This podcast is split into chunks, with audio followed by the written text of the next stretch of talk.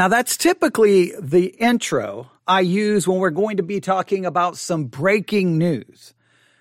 Now, when I first saw the news story that I have in front of me, I really thought it was breaking news, that something new had happened, something breaking, something developing. And then when I started looking into it, I'm like, wait a minute, this is not breaking news. This is news that goes all the way back to January twenty twenty-one, when we're actually in January twenty twenty-two. Why is it news again? Well, the only reason I can think that it's news again is because of Twitter. This is all going to make sense in just a minute. Yes, that's the intro that we would use when we're getting ready to talk about breaking news. I would come in right there and tell you that you're listening to the Theology Central podcast, and then I would give you the date and the time. But that's really the wrong intro. That's really the wrong intro. So, so, so let's let's try this again. Looking at our world from a theological perspective, this is the Theology Central podcast, making theology central. Welcome, everyone. It is Friday, January the fourteenth, twenty twenty-two. It is currently three forty p.m. Central Time, and I'm coming to you live right here inside of the empty sanctuary of Victory Baptist Church, located right here in Ovalo, Texas. That's probably the appropriate intro for this episode. Welcome, everyone. Yes, this is the Theology Central podcast, where we try to make theology central to every aspect of life. And we're going to be looking at something right now that some people are acting like it's breaking news, but it really isn't. Now, I know I spent two minutes doing all of that, and you're probably that that was a waste of time. It really wasn't, because I want to emphasize that what we're going to be talking about is not breaking news. It goes back to January twenty twenty-one. Today is January the fourteenth, twenty twenty-two. And the reason I want you to understand that is when you see the articles, there are articles now, or there is an article uh, posted at, uh, at Christian Post dot com. And it was posted today, January the fourteenth, twenty twenty-two. There's also an article that has now appeared uh, at Christianity Today. See, when did they post their article? Let me go here. It, it was posted yesterday. Uh, it, it, it says, uh, the headline for the one at uh, Christianity Today is, "No, Religious Freedom Doesn't Send People to Hell." Right? So, and this has everything to do with this story that, again, is getting all kinds of attention. And I'm like, what is going on? Why is everyone talking about this all of a sudden? And I, as I've already said, I, the best I can do is someone posted, the best I can figure out, someone posted a tweet or a couple of tweets, and this whole thing is news again. It's old, but it's new, but we're going to talk about it, because it's very important. And I think the way we need to talk about this is before I give any names. Now, I know you've already seen uh, the headline, the, the title for this podcast episode, and there's a good reason you tuned in just because you saw the name. But I need you to do something for me. Forget the name. Forget the name. Forget the title. Just forget everything. And I want you to just consider some questions that I wrote down right here in the journal that's next to me. All right. I have my pencil. I have a journal. Right? And I just wrote down some questions. I was talking to myself as I was driving here this afternoon about how how do, how do I begin this episode? And the first thing I wanted to emphasize is that this is not breaking news. This is old news. But the question is still very relevant. And the question that the questions, I should say, are still relevant. And the questions we need to talk about go way beyond the personality, the name of this individual that is associated with these news stories, right? Because everyone's going to focus on the name. And once you hear the name, here's what's going to happen. You're going to either be like, well, he's right because I love his preaching, or you're going to be like, he's wrong because I hate his preaching. And you're just going to kind of just fall into taking sides, picking a team. Forget all of that. I want you to think about the deeper issue at hand, all right? Here we go. Question number one. Do you support religious freedom? Now, I really want you to think about that. Do you really, honestly support religious freedom? I want you to be honest here, okay? If you say, yes, I support religious freedom, that means you support all religions having freedom to express themselves and to practice that religion. You want that freedom. So in other words, if after nine eleven, you would not have been opposing Muslims building mosques because you said we're in the United States of America and they have a freedom to practice their religion and build a mosque, just like Christians have the freedom to build a church, just as long as they're not doing anything to, you know, call for terrorism or violence against anyone. Or were you like, well, I don't like Islam anymore. I don't want them to have freedom. If a, here, here's, here's an example. Um, Where is this taking place?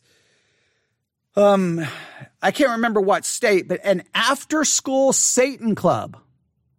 An after-school Satan club. An, an Illinois school district is under fire for allowing an after-school Satan club program being offered by the Satanic Temple. Now you feel like, wait, I don't want an after an, an after-school Satan club. Well, do you want an after-school Bible club? If you're one of those who say, I want prayer in the public school, well, what if someone from the Satanic Temple wants to come and offer the prayer? Are you all of a sudden now opposed to uh, that freedom? Do you really support religious freedom? I've seen a lot of people say they do, and what they really mean is they want freedom for their religion, and they want the freedom for them to get their religion put anywhere and everywhere. They want it taught in the public school. They want the Ten Commandments posted. They want the Bible taught. They want, they want, they want everything. But they don't necessarily want people of other religions to have the same freedom. They want government meetings opening with a prayer, but only a prayer from a Christian perspective, not a prayer from, say, a Wiccan or a Hindu. No, no, no, no, no, no, no. They're going to protest that. They're going to yell and scream about that. They don't want a Muslim leading prayer, but they want a Christian prayer. So do you, I mean, are you really committed to religious freedom, or do you just want freedom for, and not, not just Christianity, only your form of Christianity? Do you really support religious freedom? Now, if you say you do not support religious freedom, if you say, I, I, I don't support religious freedom, I, I think it's wrong. In fact, I think religious freedom will lead people to hell. I'm opposed to it. Well, if you are opposed to it, then let me ask you a question. How would, how would things work? How would it work if you're opposed to religious freedom? How would it work in your, in your perspective? All right, we take away religious freedom. Okay, how does it work now? All religions are banned, or only some religions get freedom, but who gets to decide which religion gets that freedom? If you say, well, Christians should have religious freedom. Okay, when you say Christians should have religious freedom, you do realize that's not really saying much. Let me give you an example. Okay, let's say, all right, Christians should have religious freedom. All right, Catholics? And if Catholics are the one who determines religious freedom, would it be then right for them to ban, well, Protestants and to condemn Protestantism as a heresy and to not allow for Protestant churches to be built? No, no, no, no. No, I don't want Catholics to be in charge. Okay, how about Greek Orthodox? No, no, no, no. No, I, I don't I don't want Greek Orthodox to be. Well, who do you want to be in charge? If you if you are opposed to religious freedom, who gets to make the decision? For example, okay, wait, I, I'm I'm a Baptist. Okay, so so Baptists are in charge. Okay, well, let's see what we would do, all right? Well, obviously, immediately we're going after any any churches that uh, practice infant baptism. I mean, we're not going to allow that. So do we just get rid of all churches that practice infant baptism? Do we then ban Catholics? Do we? Who gets, if you're opposed to religious freedom, who gets to make the decision? See, if you say you support religious freedom, you got to support all religions. All different theologies. I mean, look, for me personally, if I was in charge, if like, okay, I'm opposed to religious freedom and I want my, my quote unquote form of Christianity to be in charge, I'll tell you the first thing I'm going after. I'm just going to be honest with you. I am absolutely banning and outlawing all charismatic churches. I'm closing them down and I'm ending charismatic theology. I am. I, I, I'm banning it. I, I, I want those people imprisoned. I want their churches seized. I want it over because I, I despise charismatic theology. I think it's evil. I think it's a damnable heresy, and I think it hurts people. Now, immediately, charismatics would be like, no, no, no, how dare you do that? Well, then, well, uh, uh, see, how does, you see what happens? If you're opposed to religious freedom, You've got to explain how it works. What does it look like? It's easy to say, well, Christianity. Yeah, but you do realize in the history of Christianity, Christians have killed each other, outlawed, banned, persecuted other quote-unquote professing Christians, Catholics going after Protestants, Protestants going after Catholics. You, you do realize that's happened throughout church history. So exactly, if you don't want religious freedom, how does it work? I think that that's a very important question. Um, and who does, and I, and, and I'll just kind of add another question. So do you support religious freedom? If you don't, how would it work? And then I'll, I'll and I've already kind of mentioned this one. Who decides which religion is allowed and which one isn't allowed? Who gets to make that decision? Your church? My church? Your denomination? I'm, I'm a, an independent, we're a part of an independent church. So I mean, like, who gets to decide? Nobody has any good question. No, nobody really has any good answers what I, from what I have seen. Now, why am I bringing up religious freedom and trying to make the decisions? Why am I mentioning an after-school Satan club uh, at an Illinois elementary school, sparking outrage? That was published uh, January the thirteenth at eight eighteen p.m. And trust me, this news article about the after-school Satan club is already appearing in the comments of discussions about the articles I've already mentioned, which are in regard, which ultimately are about religious freedom. Some people have said, no, I, I reject religious freedom because if we have religious freedom, we get things like, and then they put a link to this article, an after-school Satan club. So for them, they don't want religious freedom. But I, I, I wanted to try to contact the individual who posted that and say, well, well, then what, if you don't want the after-school Satan club, then what religion do you want promoted? Because I guarantee you, most likely, there's probably a high probability they're a part of a charismatic church that I would want banned. Okay? So, like, I, I mean, I, I would want T D Jakes immediately removed because of his basically re- rejection of the Trinity. I would want all Oneness Pentecostal churches closed because they're modalists and Sabellianists. I, they, they reject the doctrine of the Trinity. I mean, it would be insane. I don't even know what that would look like. It would go back to the early church where whoever's in charge and everyone else gets banned and exiled and persecuted. It, it would be, it would, uh, who wants to go back? I don't even know how Christians think anymore. But here's the reason we're talking about all of this. Here we go.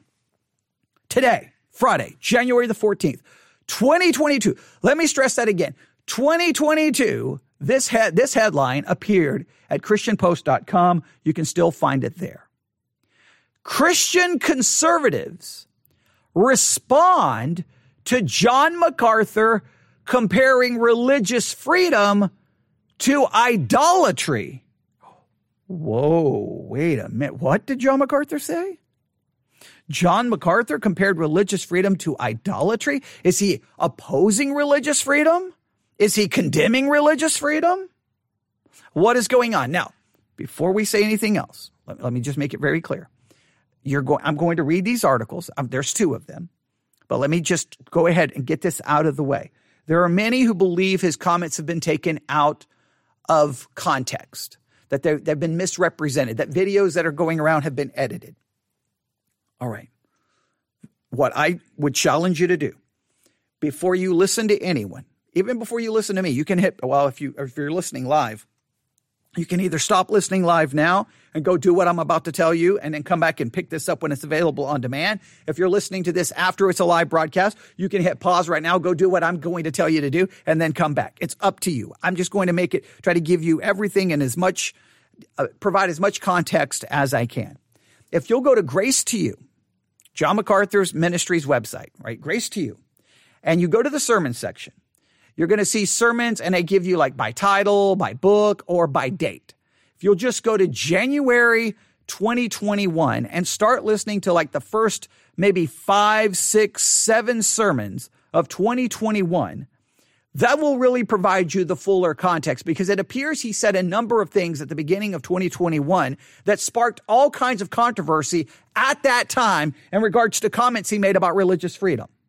There was like, I guess, somewhat of attention given to it, but people either forgot about it, ignored it, moved on. And then all of a sudden now, here we are, January twenty twenty-two.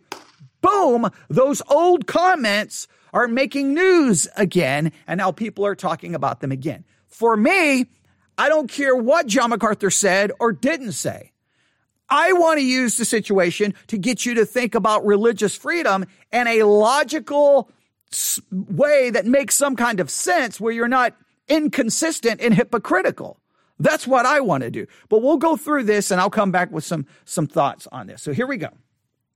Headline: Christian conservatives respond to John MacArthur comparing religious freedom to idolatry. Right now, there's thirty-nine comments, and people are still posting comments as I am speaking right now um, under this article. And we're going to read some of the comments because they're getting pretty crazy. Now, the first thing you'll notice, you'll, the, underneath that headline, you'll see a picture of John MacArthur wearing a blue suit. He's got his hand up, right? And it says, John MacArthur, the pastor of California's Grace Community Church, delivers a sermon to his congregation, January twenty twenty-one, screenshot, YouTube, Grace to You. Now, immediately, that's when I'm like, wait a minute, wait a minute. They're, they're, they're, they're, are they just using an old picture? Or is this picture the sermon in which the the comments that they're talking about came from? If so, this is nothing new. It's it's a, over a year old. All right, so again, it's not breaking news. Here we go. Prominent pastor and theologian John MacArthur has come under fire after a video resurfaced of him taking issue with the idea of religious freedom, with some Christian speakers debating whether his comments were taken out of context. A video of one of MacArthur's sermons from earlier last year at California's Grace Community Church resurfaced over the weekend after Matthew Sheffield, who describes himself as a former right-wing activist, now working to elevate new topics and voices against fascism, shared it on Twitter. So this all has resurfaced because of Twitter. And I, you, you probably have seen this. It drives me crazy. But many news articles today are nothing more than basically they, the, the journalist sits on Twitter. Oh, look at that. Takes a couple of tweets, writes some, some, you know, text around the tweets. And then they're like, here's your news article. And it really all it is is, hey, here's what's going on on Twitter. Now, there's nothing necessarily wrong with that. But in many cases, it's just like, hey, we're just going to embed some tweets into a news article and call it a news article. It, It's not really news. It's just they're reporting on what's going on on Twitter. All right. But here, here is the first tweet. All right.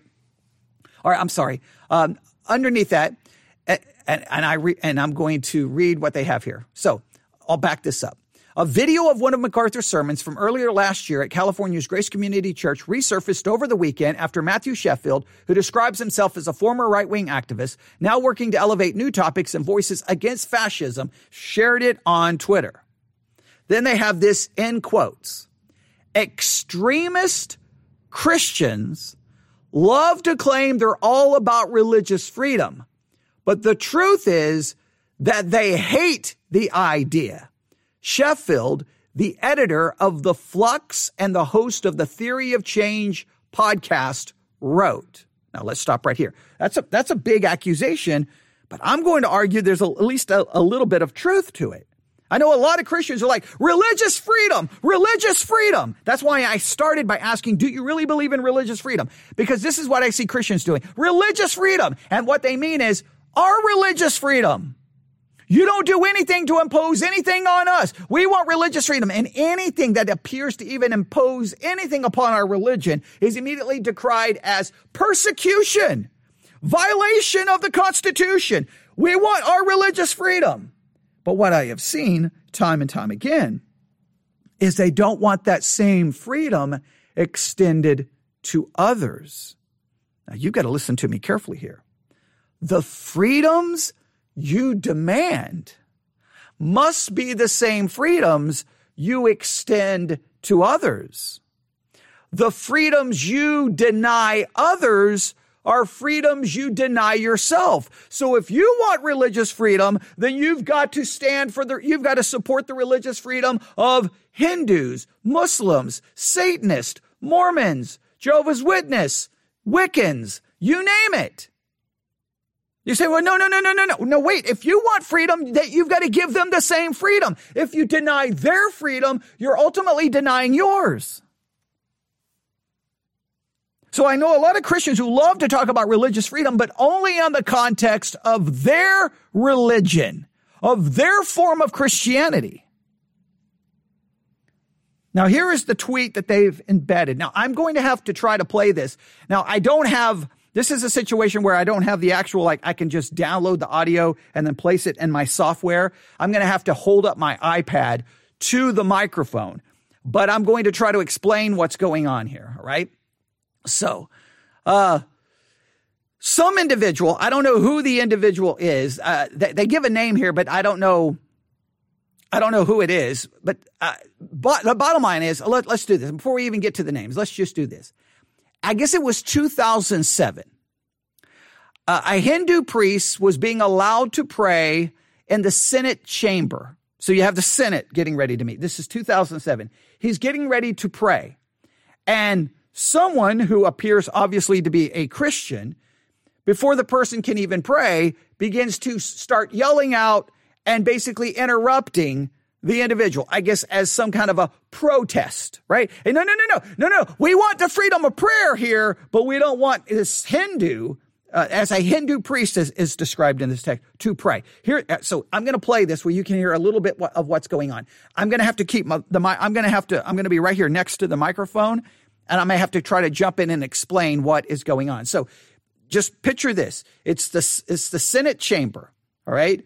And they're getting ready to, I guess, open a session of the Senate, and they're going to start with prayer because, you know, Christians want, want that. We've got to start, you know, every session of government with prayer. Okay, well, if you want that, then again, here, here comes the thing. Is it just Christian prayer? Who gets to pray? Who gets to decide? Well, on this particular day, I don't know what day this was, um, when this prayer took place. Um, it, it was two thousand seven. I don't know the day and the month. But obviously, there's a Hindu priest here. He has a book, uh, uh, maybe of Hindu prayers, and he's getting ready to walk up, or he's kind of standing up there, uh, you know, in the Senate chamber, and he's getting ready to pray. And all of a sudden, you're going to hear someone from away from the microphone yelling something out, and he's going to start with, "Lord Jesus, Lord Jesus, forgive us for the wickedness that's about to," and he just starts interrupting, right? Just starts interrupting. Now, if someone was to do that to a Christian getting ready to pray, then Christians would be like, how dare they? These liberals hate God. And we'd be all upset. Well, wait a minute. It, it's it's got to go both ways if you believe in freedom. But here, so I'm going to play this. Here we go. Maybe. If it will play. Maybe I have to open it up in Twitter. Okay, give me a second. Let's do a... Let's refresh the page. Got to close all the videos that pop up here. Okay. Now, now we should play. Here we go. Today's opening prayer will be offered by our guest chaplain, Mister Rajan Zed of the Indian Association of Northern Nevada.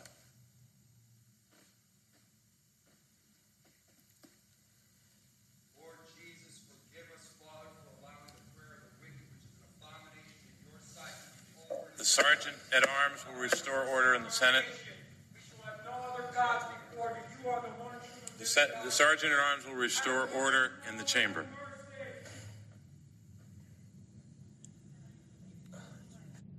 There you have it. So this man's getting ready to pray. You're like, Lord Jesus, you, you know, forgive us. We will no other God before us. Okay, well, clearly he doesn't want any other prayer to be uttered in the Senate chamber other than a Christian prayer. Now, many Christians will support that kind of thing.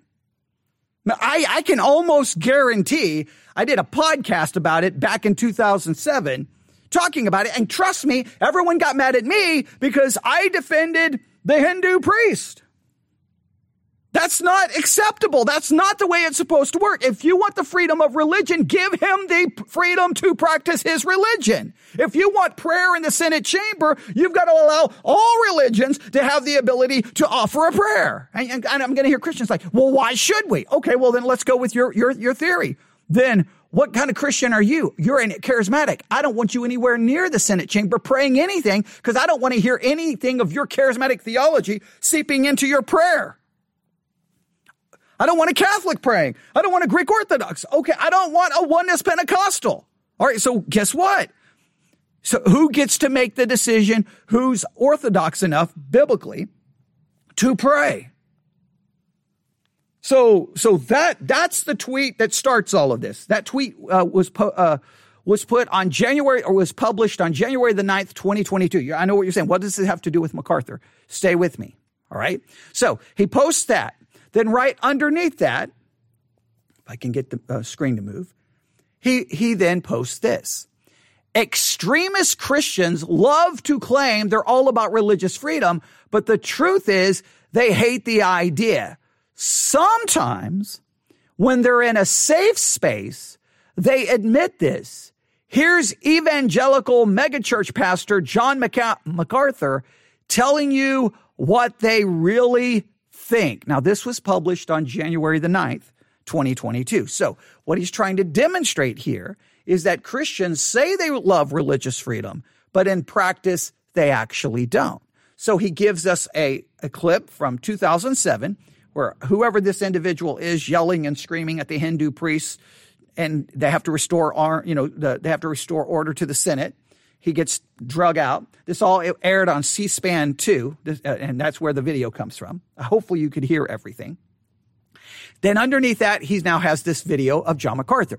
This comes from the sermon from January of twenty twenty-one. It's not a January twenty twenty-two sermon. It's a January twenty twenty-one, all right?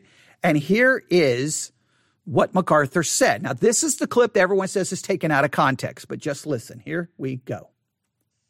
Um, I read the other day that one of the evangelical publicists, whatever that is, said he's happy to let us know that the new administration will uphold religious freedom.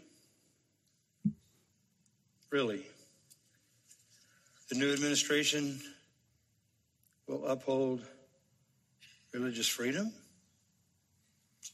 Um, I don't even support religious freedom.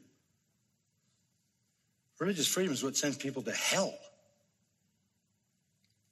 I, to say I support religious freedom is to say I support idolatry. It's to say I support lies. I support hell. I support the kingdom of darkness. You can't say that.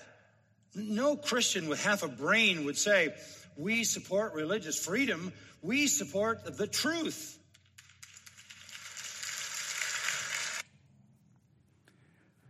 Now, if the new administration supports religious freedom. Okay. All right. Hang on. Now, the video continues. I thought it stopped there. For some reason, it stopped. Now, he says, if the new administration supports religious freedom. And okay, he, now I'm going to continue uh, playing here. That's what he just said. I'm sorry. I removed the, uh, I removed everything from the microphone because I thought he was done. All right. Here we go.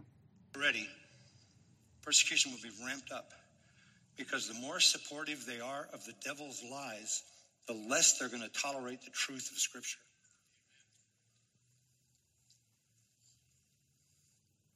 We're not going to lobby for freedom of religion.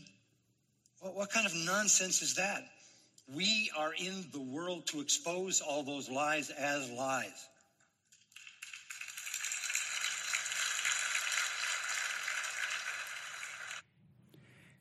Now, I'm just going to be honest with you. When I hear that, chills go through my body. I mean, I, I like, I get, I mean, that's scary. That's frightening. Now, I will acknowledge and make it very clear that that's only a minute, a minute, a minute and forty second clip. And it appears there's jump edits in it.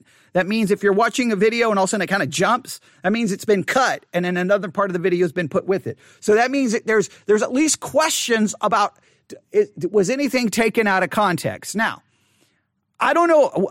We'll, we'll try to talk about context, but let me just say this. Whatever MacArthur is saying, I, w- I want to move this past John MacArthur. I just want, I, I don't even want this to be about MacArthur. I just want this based off what was said right there. Forget that it was MacArthur. I'm not even saying whether it was true or not true. But if we just take those statements as just someone wrote them on a, on a piece of paper, They handed they they handed it to the front of the class and said, what does, and, and, and basically the paper is like, what do you think about these comments? Let's forget about whether the comments are accurate or not accurate. Let's use this kind of like a parable, right? So if someone held the view the way that sounded, we don't support religious freedom. Religious freedom, nobody with half a brain would support religious freedom. Re- re- religious freedom sends people to hell. We don't want to support religious freedom. No, absolutely not. Now, just think about what, what's being said here. Okay, now, how does that work then? Okay, great. No religious freedom. All religions are banned. All religions, all churches are shut down. People are persecuted. Do you want that? Is that what you want? So, I mean, I, I like, I don't know what you would, like, nobody with their right mind would support religious freedom. Well, what would you support? A government ban of all religion? That's really how you want. That'd be, would that, would that, would that be great? Some Christians were like, amen, that's it. Ban the church. Put me in prison. Okay, well, great. I mean, I mean, if you want that, I, I like the idea of no, I want everyone to have freedom. I want you to have the freedom to preach what you want, and I want the freedom to preach against it. I, that's what I want. But I'm just like that, and people are, people, what are you applauding?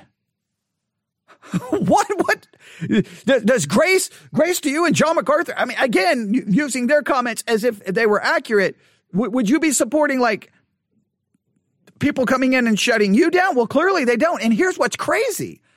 When the government issued mandates, COVID mandates, MacArthur's church argued against the state, and their argument was religious freedom. Okay, so what in the world? But let's let's let's go through this article and and and go through here. All right, so and they're and they're quoting the the uh, they're quoting the tweet that I just read. So I'm going to read it again because they do. Sometimes when they're in a safe space, they admit this, he added. Sheffield cited the video taken from January twenty-first, twenty twenty-one sermon as an example of what many Christians really think about the topic of religious freedom. In the video, MacArthur asserts that I don't even support religious freedom. He, want, he went on to allege that religious freedom is what sends people to hell. Now, let me just stop right here. Is it religious freedom that sends people to hell? I want you to just think about that comment. That he literally said those words. Religious freedom sends people to hell. Is it religious freedom that sends people to hell? Because let's see, let's take away religious freedom. Let's take away religious freedom. All right. So we're going to get rid of all false religions. We will kill them. We will burn down their churches. We will burn their books. We will persecute them. We will shut down all false religion. Does, does that immediately mean people go to heaven? Is it, is it religious freedom that sends people to hell? Or is it man's depraved nature? Because you can have, oh, here, here's how things could work. Let me, let me see if this, just picture this. Let's say we could go back to a, a period of time where God is literally dwelling in our midst. God is literally guiding us by a pillar of fire and by a cloud. God is, his, his presence is right there in the middle of us. And he gives us his actual words and commandments. And he says, obey these commandments. And he's right there. You have the right worship. You have the right priest. You have the right law. You have, you have God himself in your midst. Okay, that's great. That, that eliminates the freedom of religion. And anyone who violates anything is killed by the law. All right, great. Sounds great. I wonder how that's going to work. I wonder, I wonder how that's going to work. Oh, wait. Oh, I can go back to the Old Testament and read when that happened. And oh, what did the people do? Oh, they rebelled against God. Wait a minute. There was no freedom of religion, yet they rebelled against God. They rebelled. They were like, we want to go back to Egypt. They ended up building an idol and running around it. They they constantly, Israel would turn back to false gods. Because guess what? You can ban all false religion. You can punish people. You can kill people. But you can't convert anyone. because conversion is the work of the Spirit through the preaching of God's word. They don't go to hell because there's a false religion. They go to hell because there is a false religion inside of them. Okay? You, you can ban all the external false religions. You can take away all the freedom to worship, but the, the, you can't take away what's inside of them, which is the worship of self and them doing what they want. So even if you were to remove all of the other religions, you don't immediately get people saved. You can't force people at the edge of a sword to be saved, or at a gun, or prison, or punishment, or death. Or it's just ridiculous to say religious freedom is what sends people to hell. That's just absolutely theologically incorrect. It is man's depravity. It's man's sin. He goes on to say, to say I support religious freedom is to say I support idolatry. It's to say I support lies. I uh, I support hell. I support the kingdom of darkness. You can't say that. No Christian with half a brain would say we support religious freedom. MacArthur suggested Christians should proclaim that we support the truth as the crowds erupt, as the crowd erupts into applause. He warned his congregation that if the new administration supports religious freedom, get ready, persecution will be ramped up, because the more supportive they are of the devil's lies, the less they're going to tolerate the truth of Scripture. Okay, then why did Christians s- support Trump? Because wasn't his big thing was religious freedom? Hey, if the government's going to support religious freedom, get ready for persecution. Well, then why did why did MacArthur support Trump? I, I, I says, he vowed, we're not going to lobby for freedom of religion. What kind of nonsense is that? The clip concluded with MacArthur maintaining that we are in the world to expose all these lies as lies. Now, prominent Christian commentators quickly condemn MacArthur's remarks, including former National Review writer and current editor of the Dispatch, David French, lamenting MacArthur's analysis as disturbing. French took to, to Twitter to slam the astonishing arrogance in his statements and an astonishing lack of respect for dissent from the version of the from his version of the truth. French pushed back on the idea that MacArthur's words were taken out of context. My recent tweets critiquing MacArthur referenced his words in context, and in context, he really did say, I could never really concern myself with religious freedom. I wouldn't fight for religious freedom because I won't fight for idolatry. Now, other people are saying they're taken out of context. You look, you can go, go listen to the sermons for yourself. The question is, what are, this is what it turns into. If you love MacArthur, you're like, no, no, no, no, he didn't really say that. He didn't really say that. Okay, let's say he didn't really say that. Now, let's just forget MacArthur. Come on. Tell me what you really think about religious freedom. Come on, come on, come on. Let me, come on, come on. Because sooner or later, I've seen Christians time and time again expose themselves as really not supporting religious freedom. We want prayer in school. Okay, great. Uh, next week, um, if what what what what class is your son in? Oh, he's a ninth grader. Okay, in the ninth grade class, we're going to have someone from the Satanic Temple open up the morning with a prayer to Satan. You okay with that? No, no, no, no, no. How dare you? Oh, wait a minute. I thought you liked religious freedom. Okay, quickly, how quickly your views change, right? How how quickly they change. So forget MacArthur. What do you really think about religious freedom? Brooke uh, Medina, vice president of the conservative think tank John Locke Foundation, reacted to MacArthur's comments by tweeting that Christian, Christian martyrs over the past two millennia would beg to differ, John. Yeah, well, forget just Christian martyrs over the past two millennia. Just think of all the Christians that Christians killed fighting over Christianity about which Christianity was acceptable. Okay, for, I mean, for crying out. And not just that, I, it, it, it, that's the way it works, though. Here's the thing. If you don't want religious freedom, someone's going to die. It's just the way it's going to work. Uh, she alleged uh, that by stating opposition to the idea of religious freedom, the pastor does not believe your fellow image bearer is worthy of agency. It means you think so little of the kindness of God, which leads us to repentance, that you would prefer the force of the state. It also means you prefer outward conformity over inward change. History is littered with bloody, heinous examples of powerful people who use their opposition of religious freedom to imprison and kill their detractors. Southwestern Baptist Theological Seminary President Adam Greenway sh- shared the Southern Baptist Convention's teaching on religious liberty, emphasizing that few commitments are more intrinsic to our Baptist identity than this one. And I, I will say, as a Baptist, that's one thing I'm like, absolutely just, n- I'd never want church and state to ever merge in any way, shape, or form. I want the state to leave me alone. I don't want, I, I just want it to be separate. I want, as a Christian, my, what I want to do is preach the gospel, call people to repentance and faith. That, because I think all problems in the world are basically spiritual in nature, and the only solution is the gospel. Not the state, but the gospel. Not political, but the gospel. All right, so we, we can we can talk all day about this. We're not getting near as far as I wanted to, but that's okay.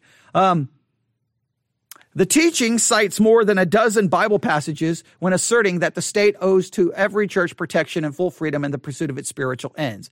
And providing for such freedoms, no ecclesiastical group or denomination should be favored by the state more than any other, Greenway wrote. After viewing MacArthur's entire sermon, conservative radio host Eric Erickson offered his interpretation of MacArthur's analysis. He was not talking about the ability of different faiths to worship in, worship in a multi-ethnic country of different faiths. He was talking, if I can find this, because the page just refreshed. Give me one second. Uh, He was uh, he was talking about Christians believing Christianity is true and all other religions are false, and and don't really give you freedom. So his analysis is that MacArthur wasn't talking about Christians, or they, he, that he wasn't talking about the ability of different faiths to worship in a multi-ethnic country. He was talking about Christians believing Christianity is true and all other religions are fr- false and don't really and don't really give you freedom. So I guess what he's saying is that Christ, because Christianity is true, it doesn't really give you freedom. Right, well, okay, that means Christianity doesn't give you freedom. That doesn't mean I'm against religious freedom. I'm like, I I, I don't even understand the analysis exactly, but okay. Um, he goes on. More specifically, now, he was talking about the habit of secular governments to the uh, to up the persecution in the country every time those governments claim they support religious freedom. So every time they support religious freedom, they up the persecution, right? So did Trump do that? Uh, they said uh, former President Barack Obama was big into religious freedom while he was suing nuns. Giving, G- Gavin Newsom loves him some religious freedom and shut down churches. MacArthur lamented the coronavirus worship restrictions Erickson was referring to early in his sermon, when pro- which primarily reflected on how the coronavirus pandemic and the events of the preceding year provided him with twenty twenty clarity. MacArthur's church relied on religious freedom and First Amendment arguments when it sued California in twenty twenty over its state's restrictions on its in-person indoor worship. Last September, Grace Community Church settled with California and the city of Los Angeles, with both governments agreeing to pay the church eight uh, the church eight hundred thousand dollars in legal fees. Erickson summarized MacArthur's point on religious freedom as this, I quote, "When the world starts talking about religious freedom, it tends to mean we're coming for you Christians." Well, I will say that when Christians talk about religious freedom, it typically means we want freedom and we don't care about anybody else. Okay, all right. I, I, but all right, uh, the radio host defended that claim is just true, adding that this is what MacArthur was talking about. The religious freedom platitude masks the persecutor of Christ's church. Uh, responding to French, Allie Beth Stuckey, a conservative commentator and podcast host with the Blaze, stated that she disagreed with MacArthur's comments, but not for the same reasons as French. "Anyone who knows anything about MacArthur knows he's not arguing for implementing theocracy," she tweeted. "He's actually saying that Christians shouldn't completely concern themselves with fighting for religious liberty, because even if Christians' worship becomes illegal, the church would conti- continue to do what she's always done, obey God. I do disagree that supporting religious liberty is supporting idolatry." The January twenty twenty-one sermon where MacArthur made the comments in question lasted for more than an hour, far longer than the nearly two-minute-long video shared by Sheffield. MacArthur elaborated on his concerns with superficial Christianity, superficially decrying the efforts of other Christian leaders to affiliate themselves with social just justice movements. And the time between MacArthur's warning that persecution will be ramped up and his insistence that we're not go- going to lobby for religious freedom, MacArthur told his congregation that we condemn every lie and we call every person to this. There is one true God. Love the Lord God with all your heart, soul, mind, and strength. After stating the first commandment's mandate that you'll that you'll have no other gods before me, MacArthur proclaimed that people can find their salvation in one name and one name only, that is Jesus Christ. These remarks were not included in the clip shared by Sheffield. In his newsletter, former Southern Baptist Convention ethicist Russell Moore, who headed the convention's Ethics and Religious Liberty Commission until last year, argued that even if MacArthur's message was taken out of context, His line of argument is usually off, his line of argument is usually offered when religious freedom refers to someone else's religion. Religious freedom is a restriction on the state's power to establish itself as a mediator between God and humanity, Moore contended. It's no more uh, an affirmation of idolatry than, say, claiming parents' freedom to raise their own children is an affirmation of bad parenting. Stating that the government should not take children away and raise them doesn't mean that everyone's parenting is good. It just means that except in dire and unique situations, parents, not the state, should raise their own children. Religious freedom does not mean that every religion is true, Moore added. It contends that God judges the hearts and that people must truly believe what, with their hearts that Jesus is Lord rather than merely say Lord, uh, because the law requires them to do so. In a statement shared with the Daily Wire, Phil Johnson, an executive with MacArthur's Grace To You, confirmed that MacArthur is not advocating a theonomic notion that Christians today should commandeer governments in order to force Christianity to the world. He insisted MacArthur argues that Christians should not be looking to the government for protection, but rather to God. Well, okay, if that's what he's saying, it's easy to, it's easy to say that, right? John MacArthur stands behind the pulpit. Listen, Christians, don't look to the government. Don't look to the government for protection. Look to God. Okay, I mean, you, that's easy to say. So did he just misspeak? I don't know. Everyone's arguing about it. The question is, what do you think about religious freedom? Now, there's a part of me that wanted to go back to twenty twenty-one and take like four or five of those sermons at the beginning of twenty twenty-one, and let's review all of them. But that would literally take... I'm not joking, because those sermons are over an hour long. That would probably take us about th- probably three months to work through four or five of those sermons. Now, if you go listen to any of them and you find some pr- troubling statements, by all means, email me, say, I was listening to this sermon by MacArthur on this date, and he, starting at the fifteen-minute mark to the twenty-five-minute mark, he said some things that I think are tr- very troubling. Can you take a look? I'll probably then just review that entire sermon. Okay, so if you want, if you want to do that, we can. I just, I, I got to pick and choose what I cover here because there's just so much to do in any given day. I wanted to address this mainly because everyone's talking about religious freedom right now. And I just want to show you the reason I want to talk about this is just look at the comments underneath this article and you'll see why we have to talk about it. Because whatever MacArthur thinks, there are plenty of Christians out there who are den- who are condemning the idea of religious freedom. And so uh, I'm just going to read some of the comments so you get an idea, all right? Uh, here's and and these and there's new well there's new comments popping up. I, and I don't know if I can work through all of them, but I'm just going to wa- work through all of this. All right, here we go. twenty-one minutes ago. I'm just going to go through some of these comments. Some of these comments, you're like, what in the world is going on? All right, here we go. John MacArthur compares religious freedom to idolatry. In reality, idolatry is freedom because it proclaims that each can justify and claim the right to worship any god for their self-interest desires for their will. It was an act of idolatry when John MacArthur pleaded his legal case in the name of freedom of religion for his religion. Why didn't John MacArthur, through his Christian lawyer, tell the judge that, that his assembly wanted to worship the one and only God who said to do, who said to do good to your neighbor? All right. Now, I think what he's trying to say here is, wait a minute. Um, he says idolatry is freedom because it proclaims that each can justify and claim the right to worship any god for its self-interest and desires for their will. All right. I, I guess you could say that. I, I don't free, I don't say freedom is idolatry. You could say freedom gives you the ability to become an idolater. But you know what? Even if you take away freedom, it doesn't change the fact that you can become an idolater in your heart.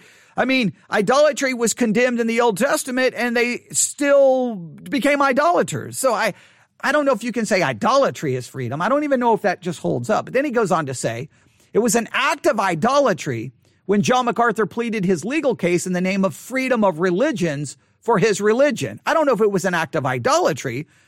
You could argue maybe that it's a little bit of, is it hypocritical? Hey, wait, wait, don't, don't look to the government. Hey, don't look to the government to protect you, but we're going to look to the legal system to fight the government. Well, then look to God. Hey, God, the government's trying to shut us down. Take care of the government. No, he didn't turn to God. He turned to his lawyers to file a lawsuit. so, so like he's still using the whole system, right? The ju- ju- judicial system. Uh, you, you can make whatever discussion there.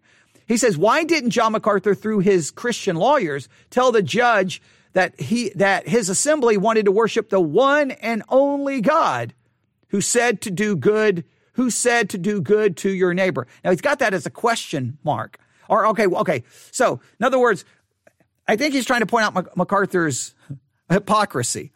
Hey, go tell the judge, we want to worship the true God. You know, the God who said to do good to your neighbor, that's the God we want to worship in the middle of a pandemic. I, I think they're trying to make a little bit of a kind of a joke about that. But there's one comment. All right. Just a lot of opinions there. All right. Next. Unfortunately, for too many people, religious freedom means the freedom to treat others in ways you yourself would not wish to be treated. Someone replied to that and said, and religious freedom gives freedom to all religions and all faiths. Not biblical, Chuck, not biblical at all. Amen. Okay, so I guess this person is saying, when he says not biblical, Chuck, he's responding to someone named Chuck. So religious freedom gives freedom to all religions and faith. It's not biblical, not biblical at all. So in other words, they're saying it's not biblical to give freedom to all religions. Now, I would I would be interested, the person who wrote this, his name is John. I would like to know, John, so what religions do get the freedom? You're going to say, biblical Christianity, your version of biblical Christianity or my version of biblical Christianity? Right, so so immediately, though, so we're two, we're, we're three comments in and already someone is arguing that religious freedom is not is not biblical and not, not right, that religious freedom shouldn't be allowed. Next, uh, food for thought. And I'm not totally confident in my comment.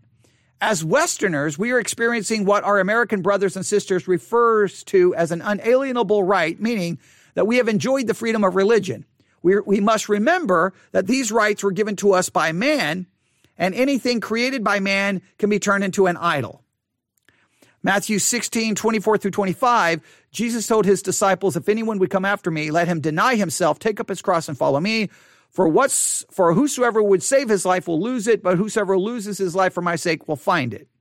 Job one twenty-one, the Lord gave and the Lord hath taken away. Blessed be the name of the Lord. Serving God because we are free to do so is totally different than serving God when it cost us greatly and could certainly be God's plan that we lose these rights.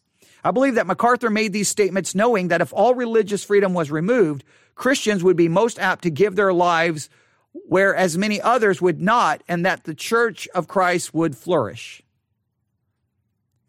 I, I mean, some of these comments, you're like, how do you... They, they just jump to a lot of conclusions here, all right? Um,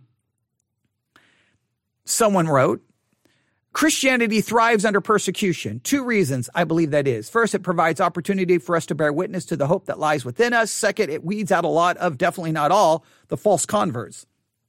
As in general, only those truly converted are willing to suffer for their faith. All right. I don't, I don't know really what that has to do, but okay. Uh, and then someone said exactly what my mother said in nineteen sixty-three. Okay. All right. Then it goes on. MacArthur's context in preaching and teaching is always to uphold what the Creator says. Freedom of religion is a provision of law in America. It applies to all religions. Therefore, there will inevitably be conflict as differing religions and spiritual beliefs, ideologies, and philosophies cannot be harmonized. The best we can do is tolerate other views, but even so, someone's belief will form the basis of our laws and governments. So again, irresolvable conflict is inevitable. When it comes down to biblical truth, the only true and living God allows us the freedom to choose our religion, but he also holds us accountable for our choices. And whatever a person believes is their religion, even, even if they claim no religion, or to be ag- agnostic or atheist. What Doctor MacArthur recognizes and preaches and teaches and speaks about is the distinct biblically Christian perspective and mandate from Scripture. When it comes to what is ultimately true in the universe, he declares the Word of God, which says that Jesus, the Messiah, is the only way to reconcile humanity to God. Therefore, while the true saints of the living God live in a nation that provides for freedom of religion, their loyalty is to the truth. We are free to make our choice, but only one choice is acceptable to the right, ho- holy, righteous Creator. Jesus is the only way, truth, and life. MacArthur is right, is rightly seen as the greatest expositor of this generation. Okay, I don't, again, some of these comments, I'm like, what does this even have to do? You see, I, I, what, what happens is what I tell immediately people like, I'm for MacArthur. See, MacArthur is the greatest expositor who ever lived in this generation. Okay, what about religious freedom? So, so, I mean, I guess they say some things there. I don't know. Let's continue. Some of these comments are just maddening, but that's okay. Uh, agree.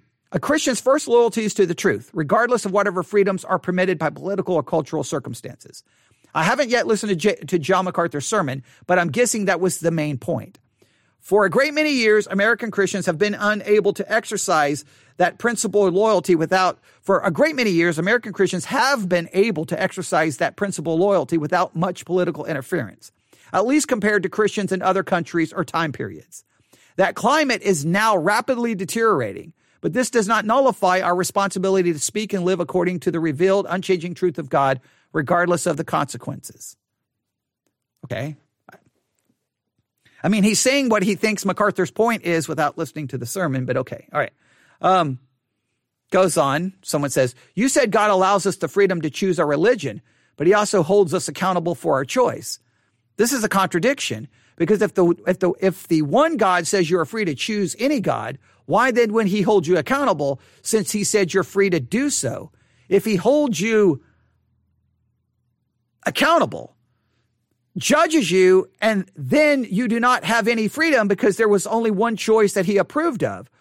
Lord Jesus said that he did not come to do his own will. He was not free to do his own will, but he came to do in obedience and love the will of the Father. All right, now that's kind of an interesting, if you say, God, God uh, says you're free to choose whatever religion you want, but if you choose the wrong one, I'm going to put you in hell. Well, then are you really free? Okay, that, that, Okay, we that's an interesting philosophical discussion that happens here. I don't really know what it has to do with the, the, the news story. Someone replied, there's only one faith that God approves of, and you can read it in Ephesians four. To, mar- to make freedom for religion run riot, let's see, to make freedom for religions run riot will be like inviting murder. How can freedom of religious complement Christianity when it violates Christian theology? Our faith is born from one religion, and that is the pure religion of Christ, the anointed one, the Messiah, the one and only Son of God, the Word who became flesh. His name is Jesus. Amen. So now this is that person. No, there, you can't have religious freedom. It's only Jesus. So all other religions should be shut down. But again, I would love this individual to, to really give me, give me his confession of faith and see where he fits in. Um. True, there is only one God. This person says, true, there is only one God through his Son. And then they have L E S U S. Did the one God say to Adam and Eve that they can choose to obey his will or they can choose to disobey his will and do their own will in taking of the forbidden tree? There was no freedom in the garden. The forbidden tree was disobedience, and the devil called it freedom. Uh, called it freedom to do one's own will. So th- this person keeps trying to argue there is no freedom. So, all right. Um, th- they quote from the article, and I'm trying to hurry here. just so that you get an idea of there's so that, that this subject sparks so many different opinions. Some of the opinions are absolutely bizarre, but just to show you why we have to talk about this. Uh, Brooke Medina, this is quoting from the news article, vice president of the conservative think tank uh, John Locke Foundation, reacted to MacArthur's comments by tweeting that Christian martyrs over the past two millennia would beg to differ, John. I'm of the opinion that those martyrs, now this is the person now responding, I'm of the opinion that those martyrs died for the truth and without a thought for religious freedom. Well, wait a minute. You're saying every person who died a martyr died for, so first of all, who, who was the martyrs? There's a lot of people who died for their faith, Catholics who died. So, so then you would only have to say, so, so the, the, the, the true Christians who died, they died without any thought of religious freedom. Okay. All right, pro- probably true. They go on to say, without endorsing or rejecting MacArthur's point, I think the obsession with this religious freedom activism is a distraction from the mission of the church. To say that few commitments are more intrinsic to our Baptist identity than this one is evidence of the move away from true Christian identity. The Baptist identity seems to be more important. That should concern everyone. Just to think about it, what did, what do Jesus, the apostles, and scriptures teach about what is truly important to our Christian identity? Okay, well, I see what they're saying, but again, this is basically saying, don't worry about, we don't need religious freedom. Again, the minute you say you don't need religious freedom, uh, and the comments here at times, I don't even really know what they're talking about. This is probably why you shouldn't read comments under news articles, but that's okay. Uh, the saddest thing to me is while Christians stand around and constantly critique other Christians' positions on any number of issues, many of which are minor, the secular world stands on the sidelines, observes the disunity, and says, why would I want to be a part of such a group that is constantly criticizing each other? Where is the love in that? I think I will stay comfortable where I am. Uh, th- that they may all be one, even as your Father are in me and I in you, that they may be uh, in us, so that the world may believe that you sent me. John seventeen twenty-one. Is there any wonder then that the world doesn't believe? Well, okay, I'm, I, this is a person by the name of Robert. Hey, Robert, there hasn't been unity in Christianity since biblical times, okay? There, there has never been unity. There may have been unity for five seconds, but it, it didn't last long. Just look at, look at the New Testament. All of the letters are written to churches that are having major issues and divisions and disunity and false teaching and problems. This person goes on to say, hi, Robert, you do have a valid point in what you're saying regarding disunity and what the world thinks. However, there is a biblical aspect to all this whereby disunity is inevitable and must be because there are so many deceivers in the pulpit and would be wrong not to expose them. Jesus said in Matthew twenty-four, and then he and then he has a number of other things here. There will be many uh, false prophets and false teachers. So when Christ rebuked the church leaders of his day, he called them hypocrites. Was Jesus being critical? No, Jesus was being honest. Jesus called them a brood of vipers, snakes, blind guides, blind not, not gnats. Jesus spoke and loved to chastise them. The Bible, the Bible says he chastised those he loves. Therefore, to rebuke and reprove, reprove is, God, is a godly principle. The world will never see things the biblical way because they're in darkness and children of the devil. All right, I don't know. I don't really want, I just accidentally hit like there. Okay, hang on. All right, um, I'm going to have to go back down to this. The page refreshed. Oh, we're at an hour. We're going to have to stop. We're going to have to stop. Um, let's see if I can just get down to one more here. Um, someone replied to that. Your analysis is all right, except for the concept where you categorize everybody as Christians. Going to church and reading the Bible, praying, crying, Bible study, and giving, do good work, preaching, does not make anybody a Christian. Any person can do all those things without knowing God. It is, it is called religion. Religion has nothing to do with God. Religion is based on human self-righteous, self-justification, desire to reach God. Remember the Pharisees? More than ninety-nine percent of the people going to church are like that. So now here's the person is saying, hey, we shouldn't be divided. And then they, then they start arguing about who's a Christian, who's not a Christian. Once again, hey, we're talking about religious freedom, but please note, this is what I want you to see from these, are, are, are, this is what I just love about Christians. All right, here's the subject of religious freedom. Should we have it? Shouldn't we have it? We can't even agree on whether we should have it or shouldn't have it. But then once you get away from religious freedom, we can't even agree on who's a Christian or not a Christian, or should we be unified and who should we condemn? We can't even agree on that. But but but but we don't want religious freedom? Give me a break. We we would be den- we would be taking away people's freedoms so quickly it wouldn't even be if if, if it would be insane. It would be insane. All right. Um let's see here. Okay, there, there's a lot more here. You can read them all for yourself. It's funny. Now, this is what pops up now. Uh, how would you rate the quality of this conversation? Very toxic, toxic, neither, healthy, or very, very healthy. I just think it just demonstrates that Christians can't agree on anything and that it's just, I, I, I don't, I don't know what Christians want. I really, I don't really, I don't really know what Christians want. So here's, here is my view. I'll make it very simple. I've already kind of stated it, but I'll just end with this since we're out of time. And you should go read all of those comments. It's maddening even trying to figure out, how does this even, did you even read the article? Like, your comments in many cases have nothing to do, like, next thing they're arguing about who's a Christian and who's not a Christian. It's like, what does that have to do with the, the article? Religious freedom. Do you support it or you don't support it? Yes or no? It's that simple. Here's my view. Religious freedom is an amazing thing because it gives you the ability to preach the gospel, teach, have Bible studies, have church, turn on a microphone like I'm doing right now, and just talk away about theology and God. I love, I love religious freedom. And because I love it, I want everyone else to have it. I want the atheist to be free not to have any religion. I want the atheist to be free to mock it, make fun of it, make art mocking it. I want them to have the freedom to do whatever they want. And I want the freedom to be able to respond. The freedom gives everyone the ability to put forth their views. And I believe that as we preach, God will save those whom he will save. All right? That's that's that's what I I I, I that's that's just I think religious freedom is great. I don't want to deny anyone religious freedom because if I deny them freedom, I'm denying myself freedom. And if we start denying religious freedom, who gets to make the determinant factor? Now, when it comes, I'm not big into politics, but when it comes to voting, you could make religious freedom a big part of your who you vote for. This person seems to support religious freedom. Now, the question is, do they really support religious freedom, or are they just saying that?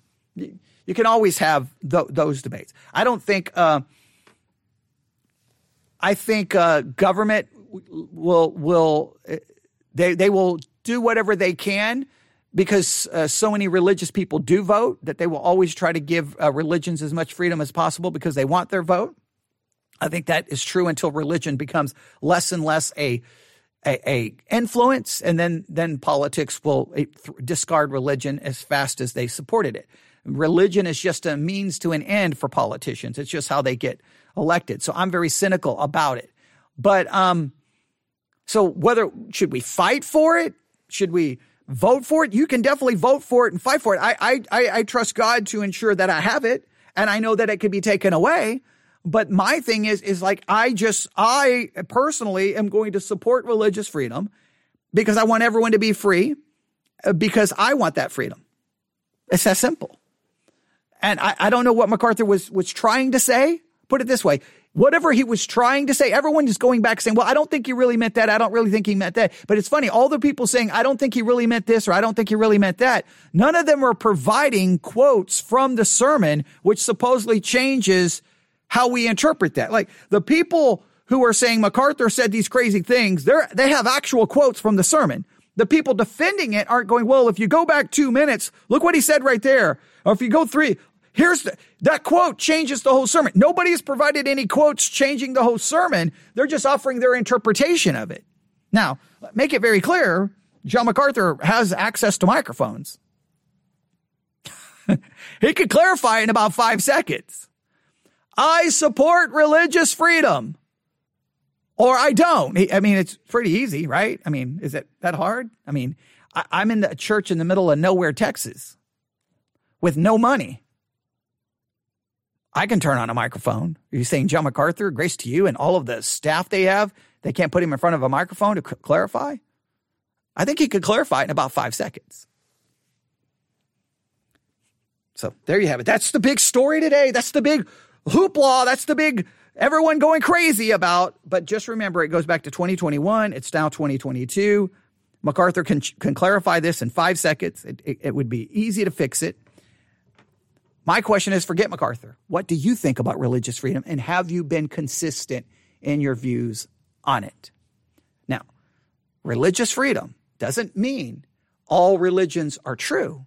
It just means all people are free to practice whatever religion they so desire. That means they may choose a right one, or they may choose a wrong one, but at least they're free. I hate charismatic theology, but you know what? I want charismatics to have the freedom to practice They're, what I believe is a fraudulent form of Christianity.